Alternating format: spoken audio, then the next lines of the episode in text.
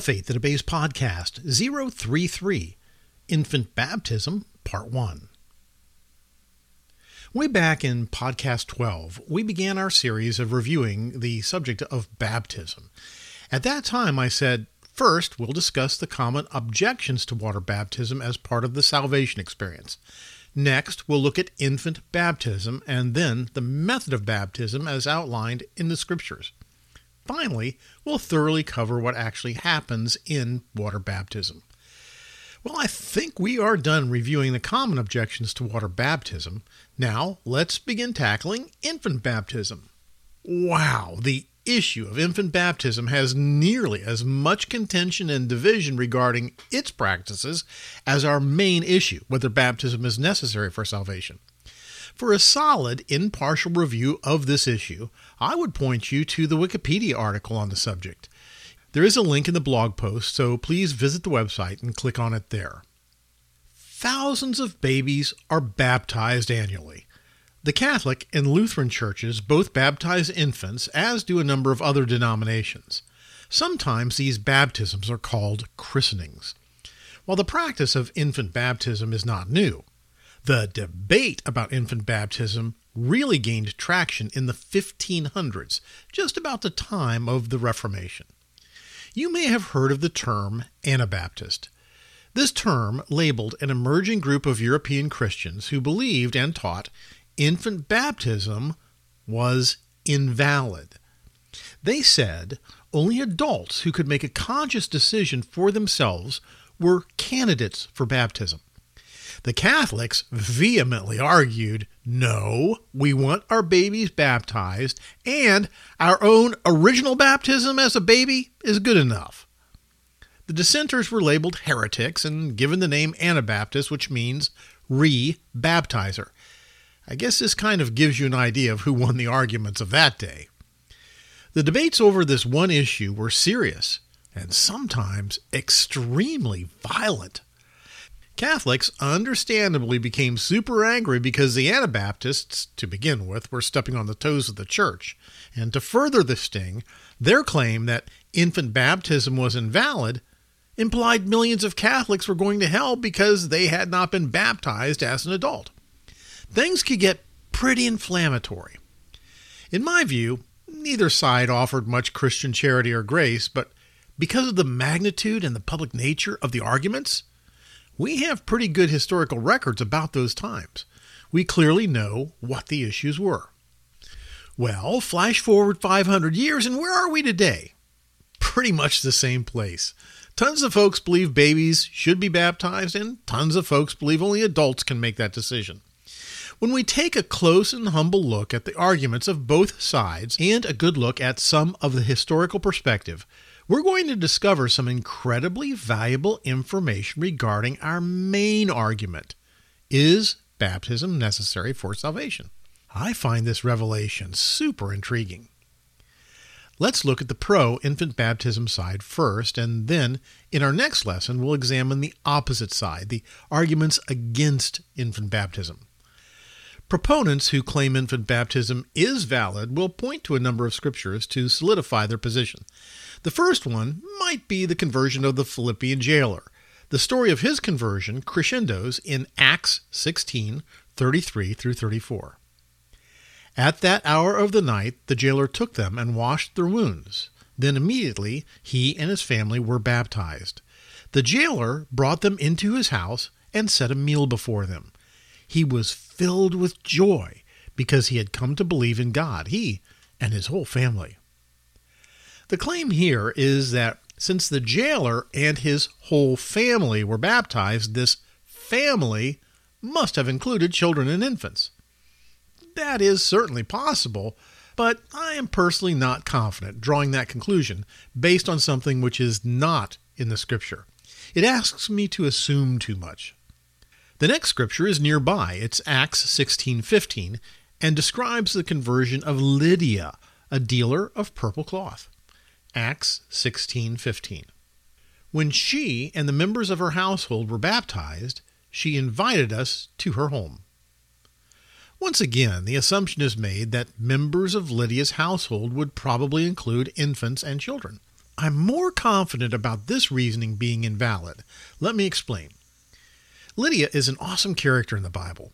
She's an independent businesswoman who owns a house large enough to host a small itinerant missionary team. Paul, Silas, Timothy, Luke, and probably others stayed at her home.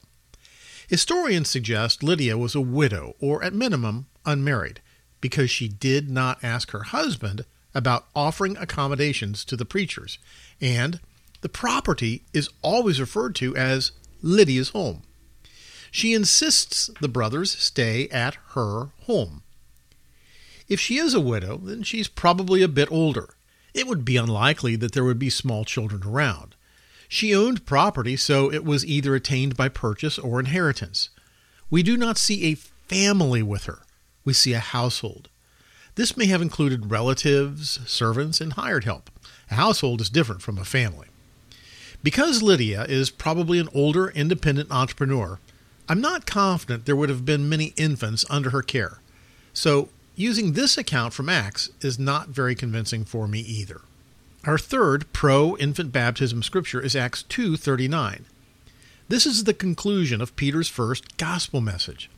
Peter told the people to repent and be baptized, and after his salvation instruction, he adds an important statement from which the pro infant baptism folks draw their conclusion. It reads in Acts 2:39, "The promise is for you, your children, and for all who are far off, for all whom the Lord our God will call." Now, is Peter referring to all the little children and babies in the crowd on the day of Pentecost? It is probably safe to assume that there were children and infants at the festival. Or is he referring to the enduring nature of the promise he has just made by pointing to your children and your children's children for all generations? Since he directed his comments to a multitude of people, many who had no children at all, I have to conclude that he's meaning the latter. He's referring to future generations in general, not specific infants or children he may be viewing in the crowd. Finally, let's not forget an important statement by Jesus the pro infant baptism folks employ. It's Jesus' appeal to let the little children come to me in Luke 18:16. Does this mean baptize little children? Does it mean babies should be handed over to Christ in baptism? I don't think so. This is referring to a type of heart a believer must have in order to enter the kingdom of God. Let's put his statement in context by reading the entire passage. Luke 18, 15 through 17. People were also bringing babies to Jesus to have him touch them. When the disciples saw this, they rebuked them. But Jesus called the children to him and said, Let the little children come to me, and do not hinder them, for the kingdom of God belongs to such as these. I tell you the truth, anyone who will not receive the kingdom of God like a little child will never enter it. In actuality, Jesus is using the little children as an illustration in order to humble and correct the adults. He warns them an adult must have the heart of a child or they will never enter the kingdom of God. He is not telling people to baptize their babies or children. This passage harmonizes well with several other comments Jesus made about the childlike heart required for believers. Jesus does not say, little children enter the kingdom of heaven. He says, it is people such as these. He concludes with clarifying his meaning anyone who will not receive the kingdom of God like a little child will never enter it. So the main scriptures used to support the pro infant baptism position, in my mind, are not super convincing. What about early church writings? Well, unfortunately, even writings by the early church fathers are inconsistent and tend to point to the current practices and traditions of their day rather than scripture. In essence, they tell us what was happening, but don't provide much scriptural basis for the practices. I believe the opposite side of this argument, the anti infant baptism argument, is compelling and obvious. If you disagree and have some additional scriptural or historical information which might be helpful, I welcome your comments in the forums which accompany this blog post. This is a deep debate, and any help and insight you can provide would be welcome. The thing that excites me is what this whole debate reveals regarding our main topic. That amazing nugget is coming shortly. Next, let's begin talking about the anti infant baptism side of this important doctrinal issue. Well, thanks for listening. Join the argument at www.afaiththatobeys.org slash blog.